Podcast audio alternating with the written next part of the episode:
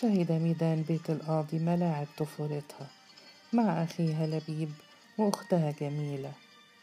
ومنذ نشأتها خالطت بنات وأبناء عمها عمرو.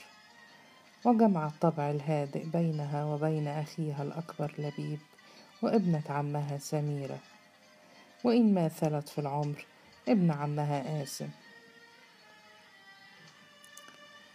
تبدى وجهها في هالة بيضاء كأمها.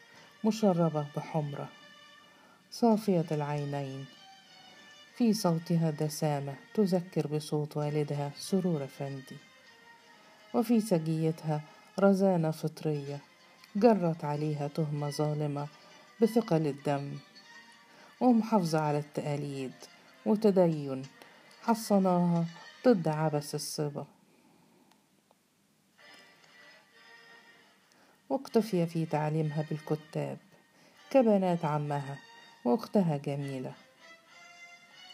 وتفرغت مثلهن لفن البيت من طهي وحياكة. وأخذت موضعها منذ وقت مبكر في محطة الانتظار التقليدية انتظار ابن الحلال. ولعل أنسب واحد لها من الأسرة كان حامد ابن عمها. ولكن آل عطا المراكيب استولوا عليه بوضع اليد. مما أثار أشجان سرور أفندي وزوجته زينب هانم وكان قد مر بالتجربة نفسها عندما راودتهما الأحلام في زواج عامر من جميلة.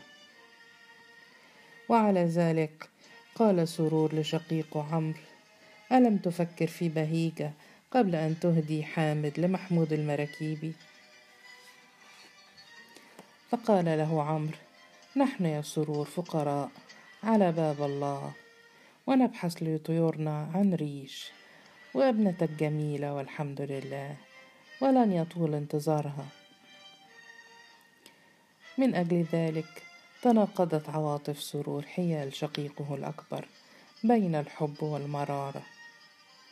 كعواطفه حيال أهله جميعا مما أطلق لسانه فيهم كالخنجر بلا رحمة. ومما أنزله في النهاية من قلوبهم منزلة لا تقارن بحال المنزلة التي حظي بها أخوه عمرو. وغضبت زوجته زينب لذلك الجواب الناعم المحبط الذي يلطمهم به للمرة الثانية. وقالت بسخط شديد رغم أنها لم تخرج عن برودها السطحي أنا أعرف السر وراء ذلك كله.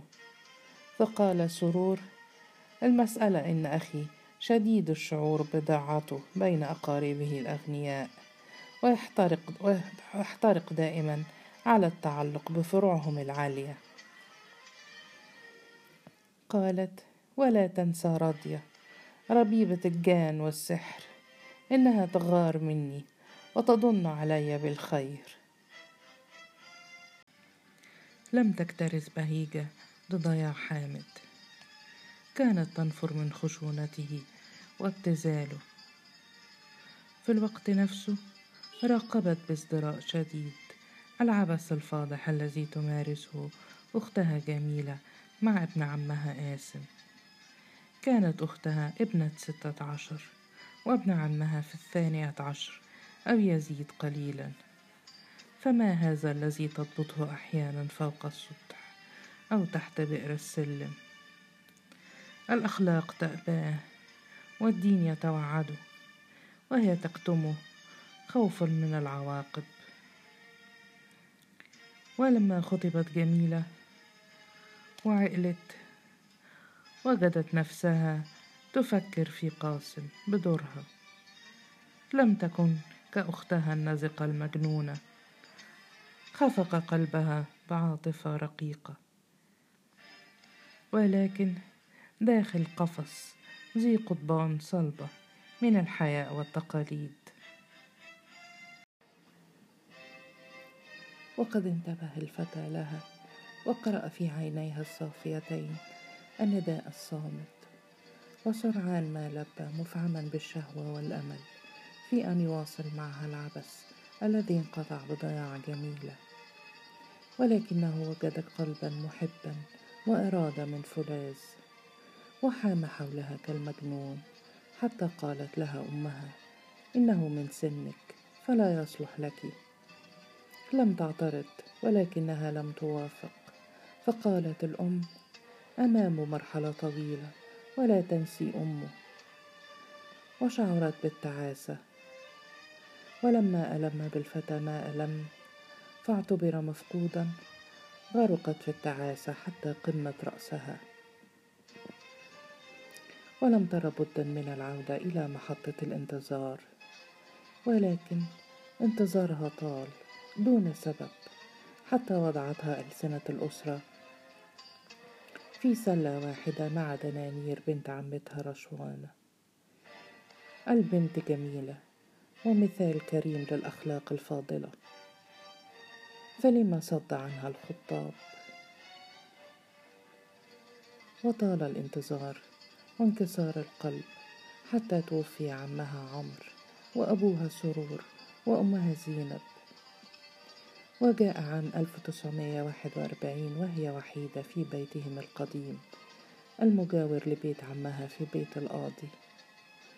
تعاونها أم سيد وينزل بها أخوها لبيب كالضيف.